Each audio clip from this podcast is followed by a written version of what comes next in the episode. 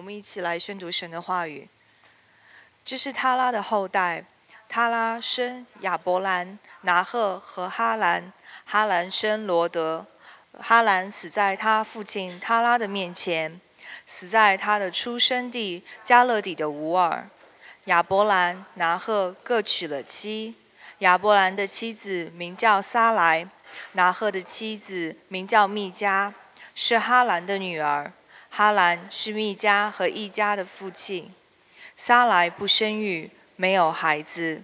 他拉带着他的儿子亚伯兰和他的孙子哈兰的儿子罗德，以及他的媳妇亚伯兰的妻子撒莱，一同出了加勒底的乌尔，要往迦南地去。他们来到哈兰，就住在那里。他拉共活了二百零五年，就死在哈兰。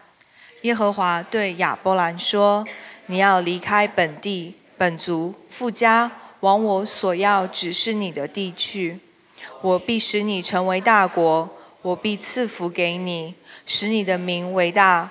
你要使别人得福，为你祝福的，我必赐福给他；咒诅你的，我必咒诅他。地上的万族都必因你得福。亚伯兰就遵照耶和华的吩咐去了，罗德也和他同去。亚伯兰离开哈兰的时候。年七十五岁，亚伯兰带着他的妻子撒莱和侄儿罗德，以及他们在哈兰积蓄的财物、获得的人口，往迦南地去。他们就来到了迦南地。亚伯兰经过那地，到事件的地方，摩利橡树那里。当时迦南人住在那地。耶和华向亚伯兰显现，说：“我要把这地赐给你的后裔。”亚伯兰就在那里为向他显现的耶和华筑了一座坛。从那里，他又迁到伯特利东边的山，支搭帐篷。西边是伯特利，东边是爱。他在那里又为耶和华筑了一座坛，求告耶和华的名。后来，亚伯兰渐渐迁往尼格夫去。下面，我们把时间交给查理牧师。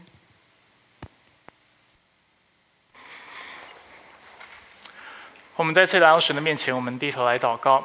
所以主，感谢你在将我们聚集在一起，让我们今天能够透过敬拜、透过祷告、透过团契的生活，还有透过呃今天的信息，还有透过你的话语，主来让我们更多的亲近你。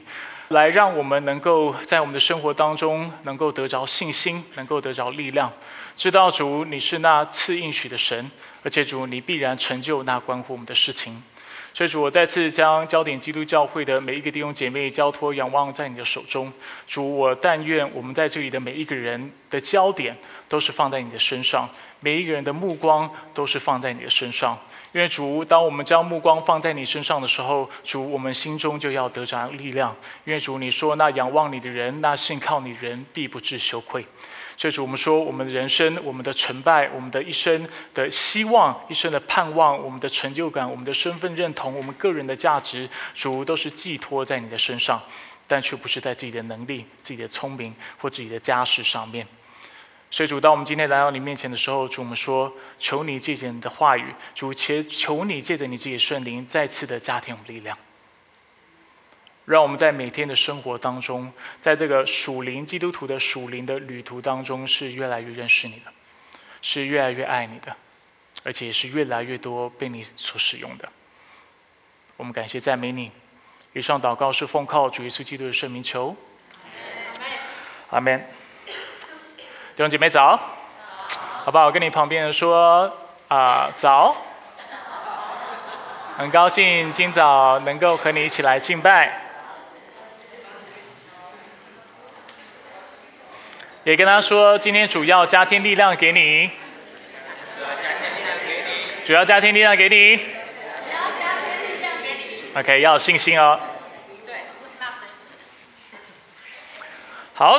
上个礼拜呢，呃，在我结束讲到的时候，我稍微的为我们这次的信息系列做了一个小结。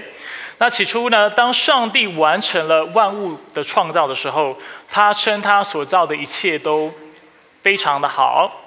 上帝除了创造了万物之外，他也按着自己的形象创造人类。他创造人类的目的是什么？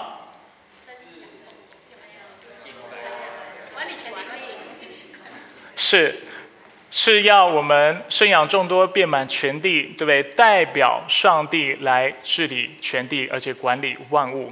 我们已经讲了。其实我没有数有几篇信息，但起码十篇信息有了，所以你到现在应该要知道这个重点了。然而很遗憾的，虽然起初上帝创造人的心意是美好的，但是我们很快的看到人因为魔鬼的试探而怀疑上帝，并且选择不去顺服他的命令。从此之后呢，我们就看到罪进入了世界，也进入了人的心中。所以与其代表上帝，罪使我们更喜欢。代替上帝，那人类也因为傲慢的关系，扭曲了上帝起初创造人类的目的，以其生活的方式。与其为上帝的荣耀而活，我们为自己的荣耀而活。与其在我们的生活当中更多的来依靠上帝，我们更习惯习惯依靠自己的能力、自己的聪明才智。那今天是我们的故事这个信息系列的最后一篇信息。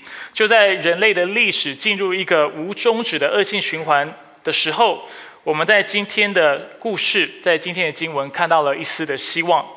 上帝开始行动了，他要借由拣选一个人，还有他的后代，来为这个世界带来救赎，还有更新的盼望。而这个人就是亚伯拉罕。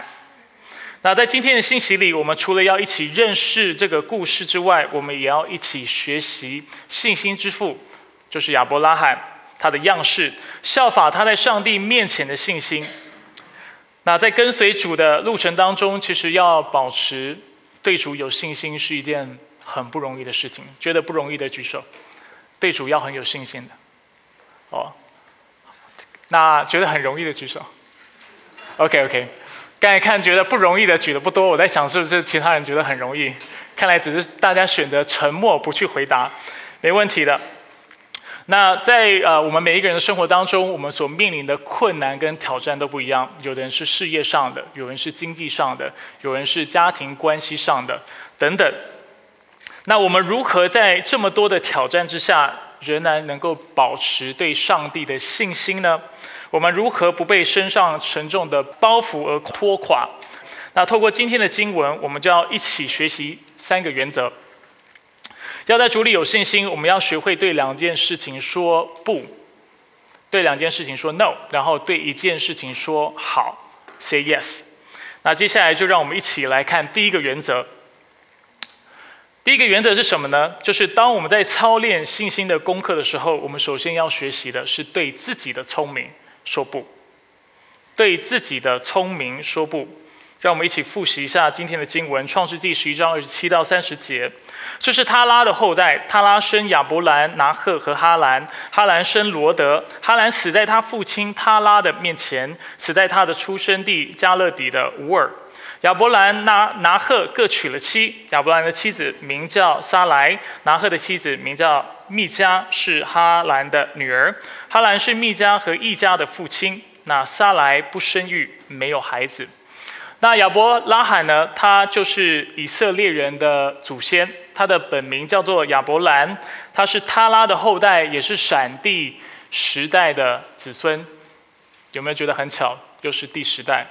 我们看到从亚当到挪亚几代，十代，挪亚有三个儿子，闪、含、雅弗。从闪开始算，他的第十代是亚伯拉罕。那在这段经文里，我想要大家特别留意的是沙来这号人物。今天的经文怎么形容他？他是谁？他是亚伯拉罕的，然后他不生育，没有孩子。那在当时的社会里，一个人的名字能够被记得，最好的方法就是通过子孙的留念。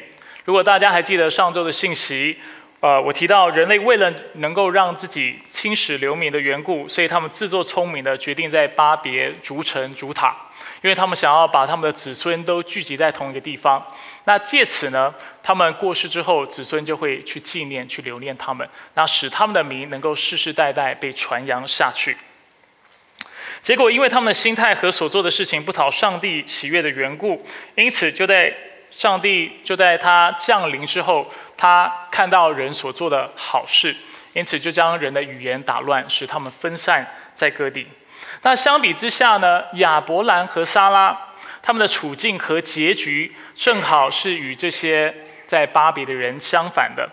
当时撒来虽然无法生育，所以因此呢，从人的角度来看，亚伯兰和撒来死后名字要被记得，其实是非常困难的。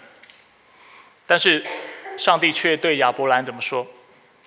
他说：“你要离开本地本族富家，往我所要指示你的地方去。我必使你成为大国，我必赐福给你，使你的名为大。你要使别人得福。”那在自己没有后代的情况之下，上帝竟然吩咐亚伯兰要去离开他的本乡、他的本族、他的富家，那唯一有亲人、有朋友知道他名字的地方。然后上帝应允他：“当你这么做的时候，我就必应允你，我就必祝福你，使你的名为大。”那其实你去想想看，从人的角度来讲，这其实是很不合理的。如果你想要让你的名名字能够在历史上留名，然后能够世世代代被纪念，然后你没有孩子，你会待在哪里？一定待在你的故乡嘛？待在那最多人认识你的地方嘛？待在你的富家嘛？对不对？就是没有孩子，至少有我的亲人，有我的朋友，有我的同族人，他能够记得我的名字。但是上帝却叫亚伯兰要离开。亚伯兰大可跟上帝这么说，他可以说：“上帝啊，我就连子孙都没有了，你还要我离开我的家乡、我的族人、我的富家，这不是要我的名字从此以后被人所遗忘吗？”但是亚伯兰有这么说吗？圣经怎么？记载亚伯兰的反应，亚伯兰就遵照耶和华的吩咐去了，跟挪亚很像，对不对？挪亚听到上帝给他怎么样的指示、什么样的命令，他听了就去做。亚伯兰同样的就遵照耶和华的吩咐去了。而事实证明，亚伯兰他不但没有被忘记，并且他成了谁？以色列人的祖先。然后他也成了一个信心的伟人。事实上，圣经形容所有的基督徒都是亚伯拉罕的子孙。那在我们的生活中呢，这类的尴尬和矛盾是无所不在的。明明生活已经很忙了，上帝却要我们干嘛？花时间读经、祷告，然后又说不能停止聚会，要来亲近他。明明生活已经很拮据了。钱赚的已经不够了，甚至有些时候没工作了，上帝却要我们常常操练招待客旅，然后学会慷慨的去给予。明明对方常常得罪自己，上帝却要我们原谅对方几次？七十个七次。当然，就是在对方跟我们道歉的状况下，我们原谅他七十个七次，就是无数次的饶恕对方，合理吗？哎，有人说合理，哪一个那么属灵的？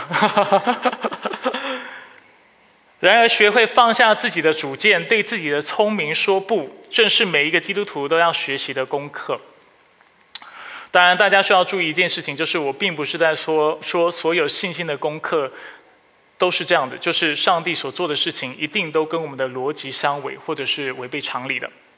事实上，当我们越来越让认识上帝的时候，越来越明白他的心意的时候，其实我们的心思意念、我们的价值观会跟上帝越来越靠近。我们会很自然的，啊，不由自主的，我们就会与他同行。我们所做所想，就会跟他越来越靠近。但是尽管如此，圣经也一而再、再而三的提醒我们：，我们不管再怎么样的成熟，再怎么样有智慧，再怎么样熟知圣经里面的内容。我们永远都无法代替上帝，我们自己都无法成为上帝。所以圣经提醒我们，以赛亚书五十五章第九节：天地怎样高过地，照样我的道路高过你们的道路，我的意念高过你们的意念。我们一生能够走得顺利，保障并非来自于我们本身的智慧，但是我们的保障却是来自于上帝的智慧。还有他的能力。这就是信心的原则，第一个原则，你要学会跟你的理性说不，跟你的能力、跟你的智慧说不，因为很多时候上帝做工的方式跟我们所想象的是很不一样的。第二个原则呢？第二个原则是对我们心里的不安说不，对我们心里的不安说不。所以一方面我们要非常注意我们的思想跟理想。跟我们的观念很多时候是非常主观的，同时我们要注意到一件事情，就是我们的情感也是很主观的。上帝做事不一定要按着我们的逻辑做，同样他也不一定要按着我们的感觉来做。那多数学者认为呢，当上帝吩咐亚伯兰要离开他的家乡、族人和家人的时候，其实上帝就是在试炼他，在测试他的信心，因为在传统的社会里，一个人的家世。就是他是从哪里来，他的父母和祖先是谁，就是他的身份认同和安全感的来源。啊，我不知道中国社会是不是这样，我猜想也是一样的。啊，我小时候在台湾，台湾，然后我去就是啊我的父母的家的时候，或者去比较乡下的地方的时候，你知道长辈都怎么称呼我吗？他说：“哎，你不是那个谁谁谁的儿子。”对他们来说，我的名字是什么不是那么重要。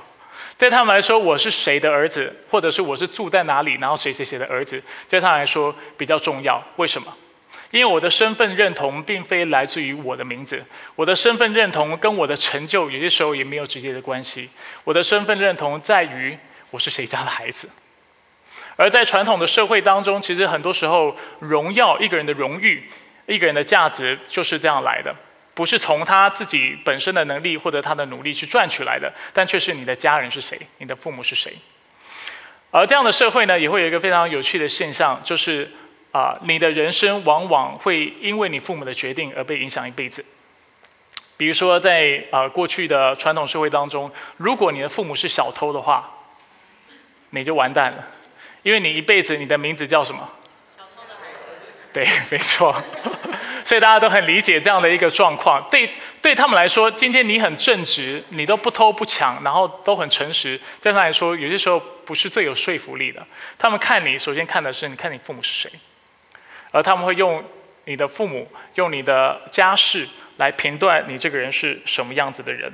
那这样的观念呢，在现在的社会其实也是存在的。比如说，我们通常在跟人家打招呼，第一次初次见面的时候，我们都问他是从哪里来。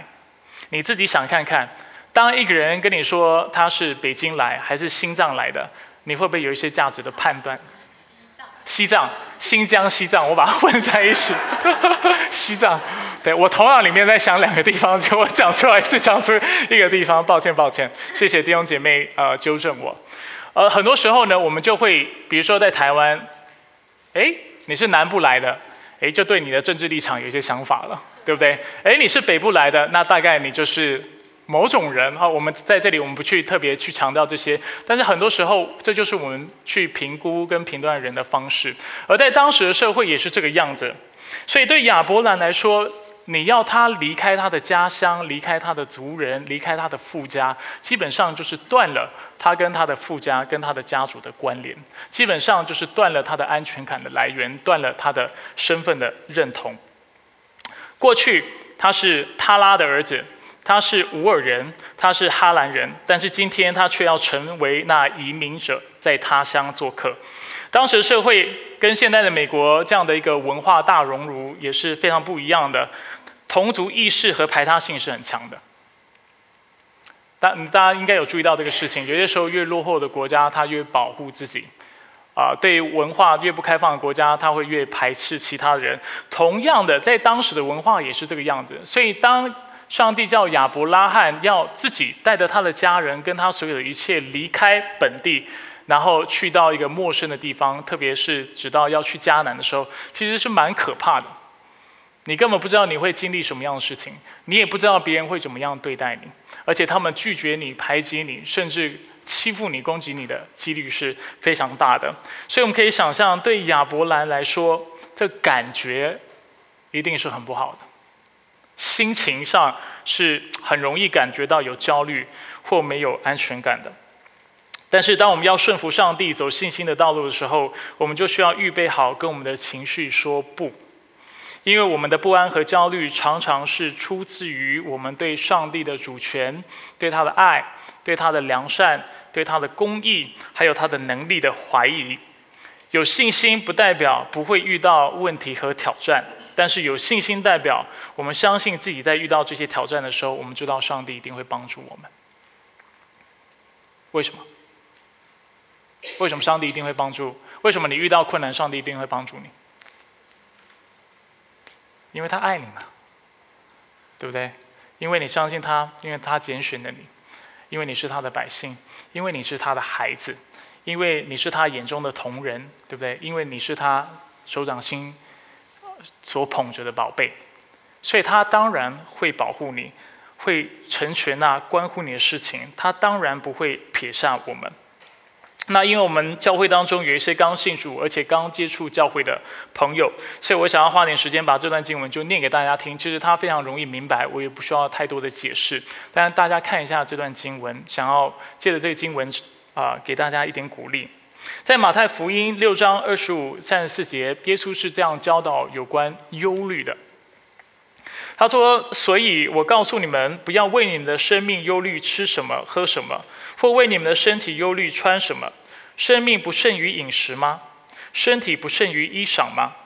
你们看一看那天上的飞鸟，也不种，也不收，也不在仓里存粮。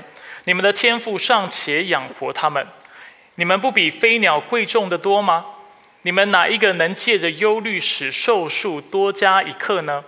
何必为衣裳忧虑呢？你们想一想，野地里的百合花是怎么样长起来的？它也不劳动，也不纺线。然后我告诉你们，就是所罗门极荣华的时候，他所戴的还不如这花的一朵呢。你们这小信的人呢？野地里的草今天还在，明天就丢到炉里。上帝还给他这样的装饰，何况你们呢？所以不要忧虑，说我们吃什么、喝什么、穿什么，这都是外邦人所求的。你们需要这一切东西，你们的天赋都知道。你们要先求上帝的国和他的义，这些东西都要加给你们的。所以不要为明天忧虑，因为明天自有明天的忧虑。一天的难处，一天当就好了。如果我们在座的人有人是很常为你的未来，因为你觉得你不知道未来会发生什么事情，呃，为未来的未知感到恐惧的，借着这个经文，我要鼓励你：一天的忧虑，一天当就好了。你今天活着，你就好好想，你今天要怎么过你的生活？为什么不用担心明天呢？因为明天上帝一定看顾。今天他会让你活，会供应你足够的恩典，他明天同样会把这样的恩典赐给你。所以你不要害怕。今天当你早上起来，吸很大的一口气，你就要提醒你自己，就在你吸这口气的时候，其实上帝的恩典就是与你同在的。他要保证你明天也要吸这口气，应该说他能够保证你明天要吸这口气。明天起来你一样能够这样深呼吸，你要呼吸到新鲜的空气，空气，因为他要看顾你，他要保守你。你今天早上起来，你能够从床上爬起来，相信上帝，他也有能力让你明天早上也能同样的爬起来。今天你可以下楼，打开你的面包的装面包的袋子，拿面包出来吃。这是把我家里的生活习惯都跟你们讲了。同样的，明天你也可以继续这样的生活。当然，我不是说我们不需要工作，我也不是说呃生活没有挑战，是有挑战的。但是借着这个经文，借着这段经文，我们看到上帝的确是会看顾我们的。既然他都会看顾天空的飞飞鸟，看顾啊啊原野上的草跟花，他岂不看顾你呢？你的生命岂不比他重要吗？所以要鼓励弟兄姐妹，让你们知道你们在上帝的眼中是非常宝贝的，他是非常爱你的。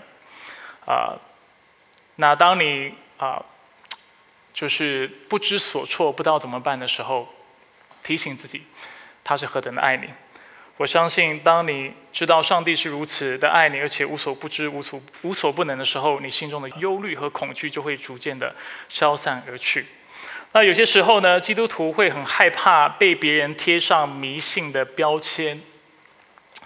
有时候呢，这样看那个经文，然后你听我这么讲，你会觉得啊，就这样信，这样是不是有点迷信？很多时候对基督徒来说，我们怕被别人贴这样的标签，甚至我们自己对这两个字都会感到非常反感。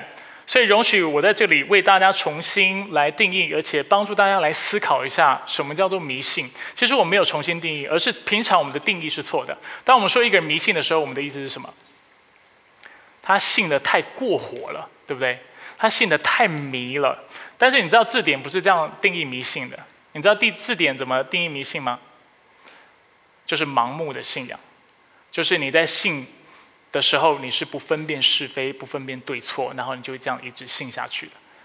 所以他的意思不是说你信的太火，他的意思是说你信的时候，你根本连思考都没有思考。所以我要鼓励大家，迷信最大的问题不是信的太火，甚至我觉得迷信最大的问题是你信的不够，你对信仰不够的认真。你对信仰不够的较真，因为如果你对信仰真的非常认真，而且你信的非常火热。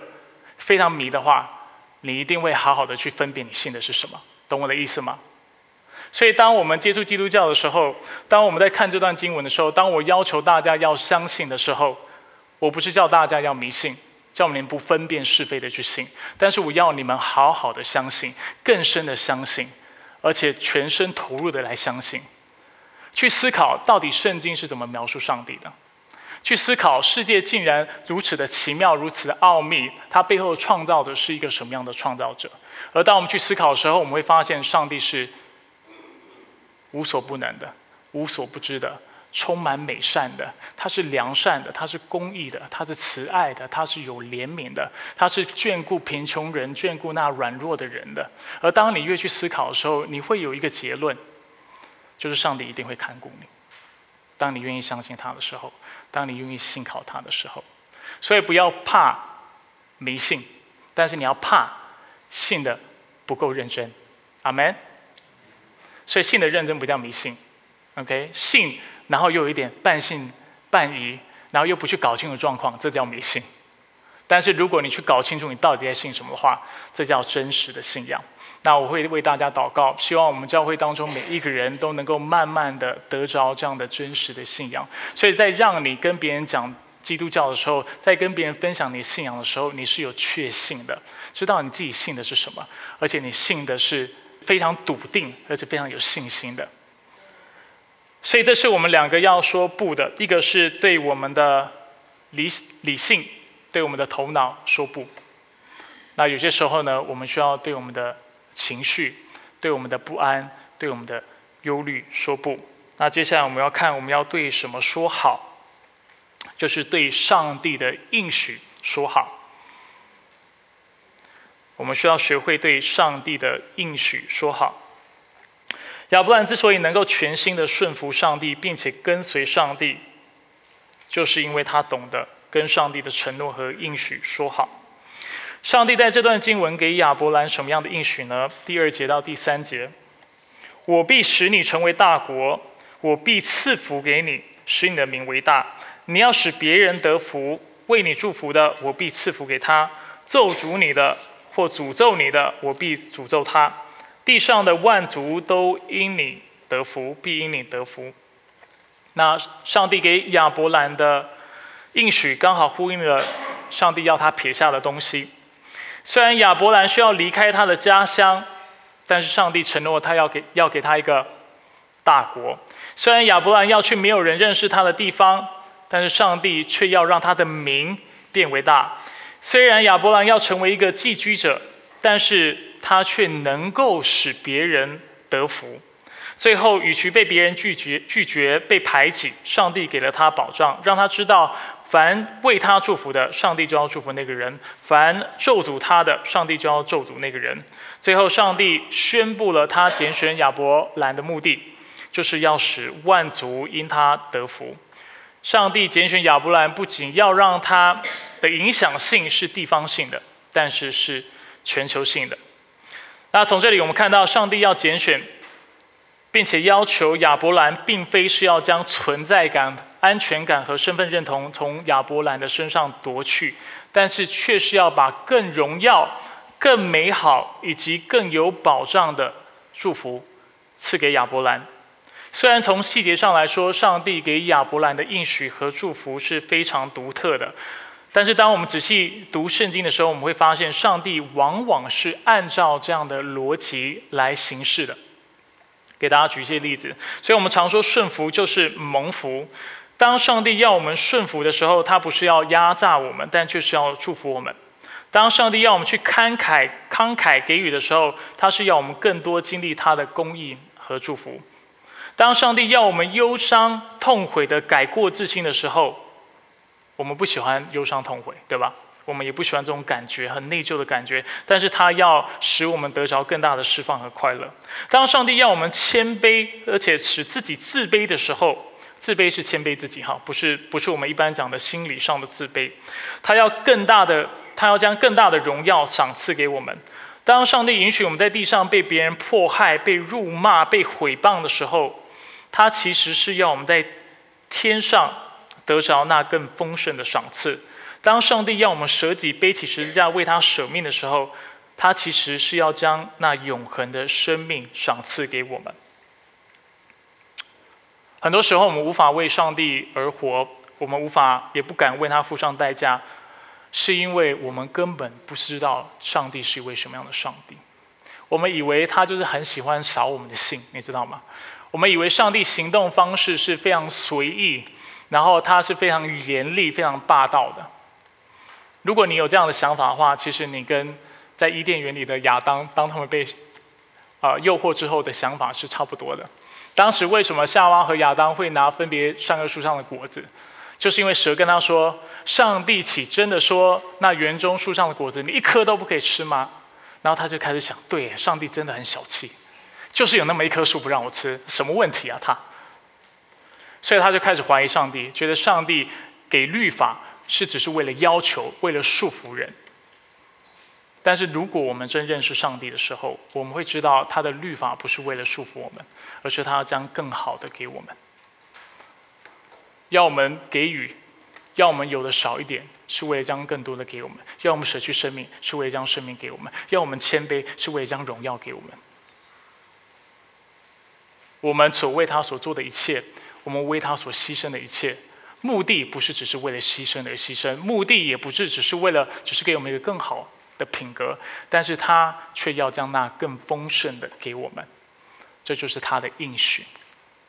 所以，当我们来跟随主的时候，当我们要操练我们信心的功课的时候，有一件事情非常重要的，就是你要定睛在他的应许上面。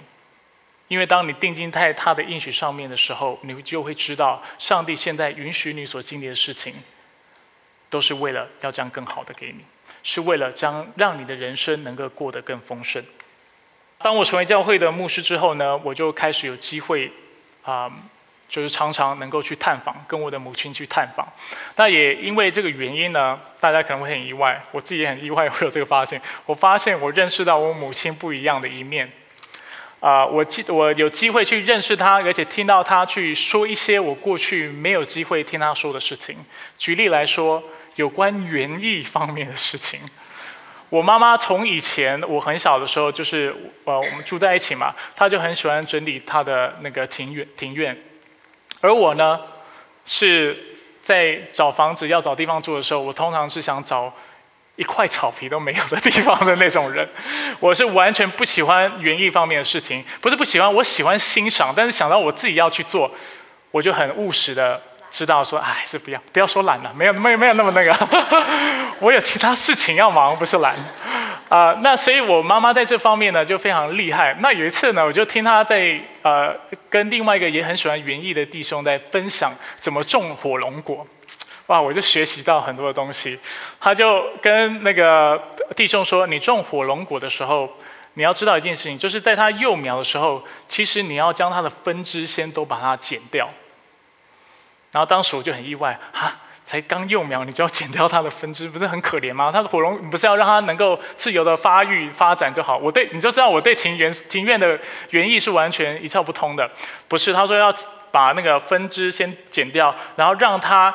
呃，就留下主干，然后让让它能够呃营养能够集中，所以让它能够快点上架，能够呃长长得比较快，长得比较高。那想一想，哎，挺合理的。然后他说，长到一定高度的时候呢，你就要开始去修剪它的那个顶端，啊，不能让它再长太高，因为再长太高的话，它就没有办法长分支，没有办法长分支就不能结果。哎，你知道这个事情吗？我从来不知道这个事情，我还蛮讶异的。然后听一听啊，也蛮有道理的。然后他讲完说，开始长分支的时候呢，你要保留的还不能所有的分支都保留，你只能保留三四支分支。然后要找那越越粗越肥的，因为那越粗越肥就能够结很多的果子，它果子才能够结得好。其他全部都要把它就是剪掉。当时我听到啊，原来我们对植物是这么残忍的。我一直对植物的一个幻想，就是植物的生命力是很强的，你知道吗？你就种子丢下去，我还活在那个国小种绿豆的那个阶段，你知道吗？就绿豆种下去浇水了，然后它就会自己长。然后我听到火龙果需要这样照顾的时候，我心里就想，哎，学了一个功课，我妈真的是，呃。真是啊，非常的博学，这事情我从来都不知道过。那根据我妈形容呢，就是她是这么说，呃，我记错你要纠正我。她是说她每一年火龙果收成都有两百多颗，所以真的真的是挺厉害，是吗？两百多颗吗？对对对对对。啊，再讲了我就要忘记我讲这个例子的原因了。我们的属灵生命其实也是这个样子。因为上帝爱我们的缘故，他必会让我们经历一些事情，让我们透过一些环境被修剪。但是上帝并非是要剥夺我们的资源，啊，他的目的不是要剥夺我们的快乐、我们的自由。相反的，他是要借着修剪我们，让我们的生命变得更柔美，使我们这棵果树能够长得更茂密，并且能够结更多的果子。这样的理解非常重要，因为啊。当我们能够看到果树茂盛的长成，而且结许多的果子的时候，我们就会慢慢的不再再去在意那个修剪的过程，甚至被剪得很光秃的时候。很多时候我们在生命当中，我们会非常气馁，而且没有办法凭着信心继续往前行，是因为可能上帝现在正在兴起一些环境在修剪我们。而当我们被修剪得非常光秃的时候，我们就觉得我好惨。我好可怜呐！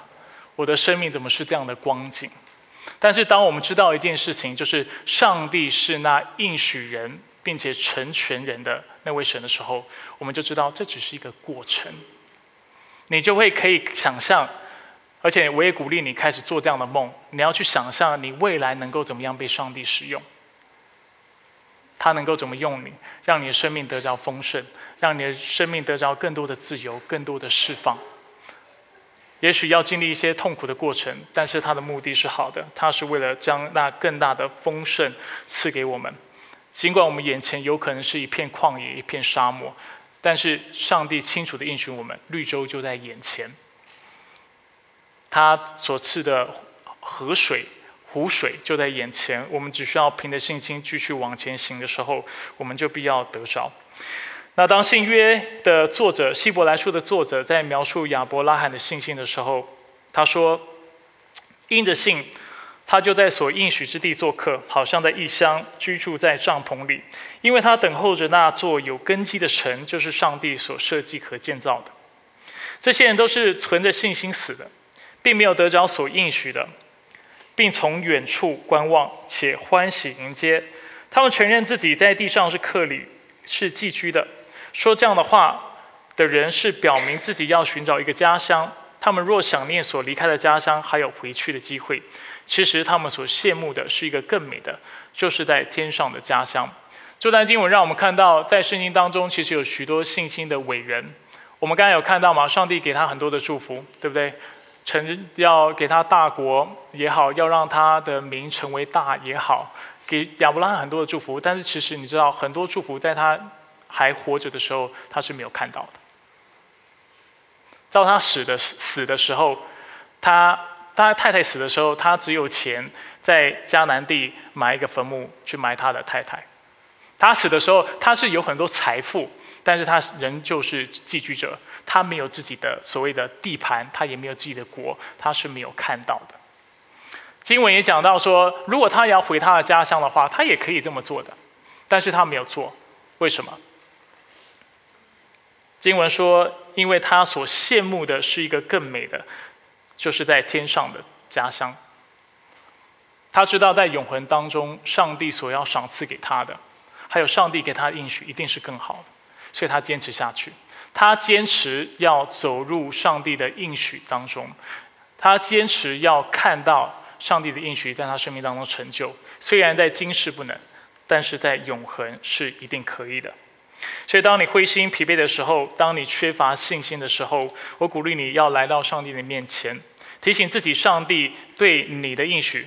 对我们的应许，并且在提醒之后，学习对自己的理性和感觉说不，但却对上帝的应许说好，然后马上向上帝献上感谢的祷告。为什么要马上献上感谢的祷告？因为上帝的应许绝对不落空。那如果一开始祷告，你觉得 好像还是 没有被说服的话，那我鼓励你不断的祷祷告，不断的宣告，不断的对自己宣讲上帝的话语，去宣讲他的信实，去宣讲他的应许，直到你心里感觉到你好像相信了，你再停止。而当你能够这么做的时候，你对上帝的信心就会越来越大，你的属灵生命就会越来越有能力。很多时候，这就是我常做的事情。当我非常软弱的时候，当我怀疑上帝的时候，当我怀疑我现在所经历的事情是有意义、是对我有益处的时候，我怎么做？我开始提醒我自己：上帝，当我经历这些事情的时候，你的应许是什么？你为我预备的是什么？你说为你舍去生命的必要得到生命，你说为你痛哭流涕的主你必要安慰，因为你要使爱哭变为跳舞。主你又说那咒诅我们的你能够使咒诅成为祝福。然后我开始越去思考越去祷告的时候，我就发现其实没什么好担心的嘛，因为上帝保证他必要看顾我们，而且圣经一而再再而三的告诉我们他的爱永不落空，阿门。所以，当你软弱的时候，来到神的面前，马上来啊，去思考他的应许，而且思考之后，马上向他献上感谢。那事实上呢，亚伯兰也是这么做的。当亚伯兰到了事件这个地方的时候，就是在迦南地，上帝向亚伯兰显现，他说：“我要把这地赐给你的后裔。”那结果亚伯兰怎么反应？他就马上在那里为向他显现的耶和华筑了一座坛。坛是做什么用的？献祭，而且用来敬拜神，用来感谢上帝用的。当上帝跟亚伯兰说这个地方就是要赐给你后代的时候，事情发生了吗？还没嘛。但是亚伯亚伯兰怎么反应？他就把它当成好像已经发生了，就已经感谢上帝了。而当我们有这样的信心的时候，就是当我们遇到困难的时候，但是我们。在看到上帝应许，在思考上帝应许，就把它当成已经成就、已经发生的时候来感谢上帝的时候，我们一定要经历上帝奇妙的工作跟奇妙的作为，就像亚伯兰在这里一样。所以鼓励大家，当我们在遇到困难的时候，我们要马上想到上帝的应许，学会放下放下心中的疑惑，还有心中的疲惫和冷漠，学习凭着信心来感谢上帝。那相信这个应许一定会发生在你的身上。那当你能够这么做的时候，你很快的，你就能够克服你的信心的软弱。那在这个信息系列系列当中呢，我们看到顺服上帝的重要性。起初，当上帝创造人类的时候，他对人类就像我们一开始说的，有一个美好的计划，并且他希望人能够因为相信他而顺服他的话语。然而，当魔鬼出现在伊甸园，来诱惑亚当和夏娃的时候，人类就开始对上帝的信任产生了动摇。魔鬼使人对上帝产生怀疑，怀疑上帝其实是一个非常严厉、非常专制，而且非常小气的神。而在这样的迷惑之下，人类就触犯了上帝的律法，并且吃了那分别善恶树上的果子。那当罪进入世界之后，我们看到上帝对待人的方式。他总是按照人的良知和他的律法公平的来对待人类。亚伯因为敬畏上帝，把最好的祭物献给上帝，上帝就因此而喜悦。该隐因为轻视上帝，随意的向上帝献上祭物，因此他就被上帝指责。借着大洪水事件，我们也看到上帝也是按照这样的标准来对待人类。我们看到上帝因为当时的世界败坏，而且人心中尽想的都是坏事的缘故，因此他就审判了这个世界。我们也看到上帝因为挪亚是一人完全的缘故，也因此救赎了他的一家。所以，经过了创世纪十一个章节的记载，我们似乎看到了上帝行动的标准。我们看到上帝是个赏善罚恶的神，他的赏赐和审判总是跟人是否顺服他有着直接的关系。但是，就在我们以为顺服是人类和上帝之间的关系最重要的事情的时候，我们在创世纪十二章看到了侧重点的改变。到了十五章，当上帝应许亚伯兰和不孕的撒来，他们以后的子孙将如天上的星星一般多的时候，我们看到圣经告诉我们，亚伯伦亚伯兰信耶和华，耶和华就以此算他为义。那我们没有时间再更仔细的去解释这句话的意思，但是这节经文让我们看到，比起强调顺服，上帝似乎更强调信心。为什么呢？因为相信上帝的智慧、能力、公义和美善，必会带出顺服。但是反之却不然。今天我们有可能顺服，但是其实我们心里不是真的相信上帝、认识上帝，而且认为他是那美善、充满智慧、充满公义的上帝。懂我的意思吗？相信跟不信，指的是我们心里的状态。顺服跟不顺服，或者是所谓的叛逆，指的是我们的行动。当人真的相信上帝的时候，他就会带出顺服的行动。当人不相信上帝的时候，当你去思考亚当和夏娃为什么要吃分别善恶树上的果子的时候，最大的问题就是因为他不再相信上帝了。懂我的意思吗？他开始怀疑上帝这个上帝的。个性，上帝的属性，他开始相信撒旦。上帝也许真的不是那么慷慨的，是因为出于心里的不幸，因而他有了不顺服的动作。而所以我们的内心常常主宰了我们外表的行为，而我们的外表行为就算再顺服、再敬虔，但是如果我们心里不是真的相信上帝的话，圣经称这样的人为假冒为善的人，是所谓的法利赛人。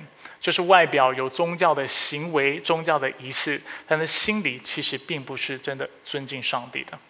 所以我们在圣经从十一到十一章，我们一直看到圣经很强调顺服的重要性，所以我们都已经几乎以为，嗯，顺服就是最重要。所以今天不管怎么样，就是顺服。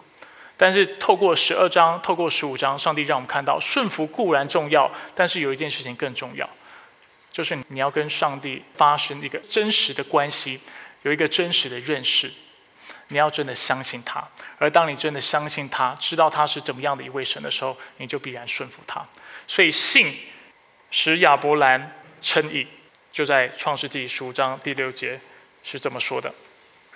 那虽然一开始上帝在人类的历史当中，虽然我们看到历史一段一直不断的在恶性的循环当中，但是我们看到上帝开始行动了。他拣选了亚伯兰，那借着亚伯兰，他拣选了以色列人民，而借着拣选以色列人民，他做了一件事情，就是让万国万邦万族万民能够因为这个民族而得到祝福。而我们怎么样得到祝福呢？就是我们借着相信上帝，并且借着相信耶稣基督。而成了亚伯拉罕的子孙，得着了上帝的拣选和救赎。我们再看两段经文，就来结束我们今天的信息。加拉太书三章七到九节，所以你们知道，有信心的人才是亚伯拉罕的子孙。当时有很多犹太人，他们称自己是亚伯拉罕的子孙，但是他们其实内心是不相信耶稣基督的。圣经既然预先看见上帝要使外邦人因信称义，预先传福音给亚伯拉罕说。万国都必因你得福，可见那有信心的人和有信心的亚伯拉罕一同得福。在加拉太书三章二十六到二十九节，接着说：其实你们借着信，在耶稣基督里都成为上帝的儿女。你们凡受洗归入基督的，都披戴基督了，不再分犹太人或希腊人。所以讲到今天，做亚伯拉罕的后代，你不需要是犹太人，你也可以是外邦人，不再分为奴或自主的，就是你是奴隶或者你自己是做老板的，不再是分男的女的，因为你们在耶稣基督里都成为一了。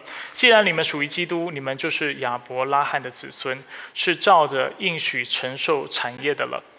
那这就是我们的故事。虽然我们每一个人都因为罪的缘故而远离了上帝，而我们今天也看到，我们每一个人今天也都要因为相信。而能够再次的亲近他，而且经历在他里面的丰盛，我们一起来祷告。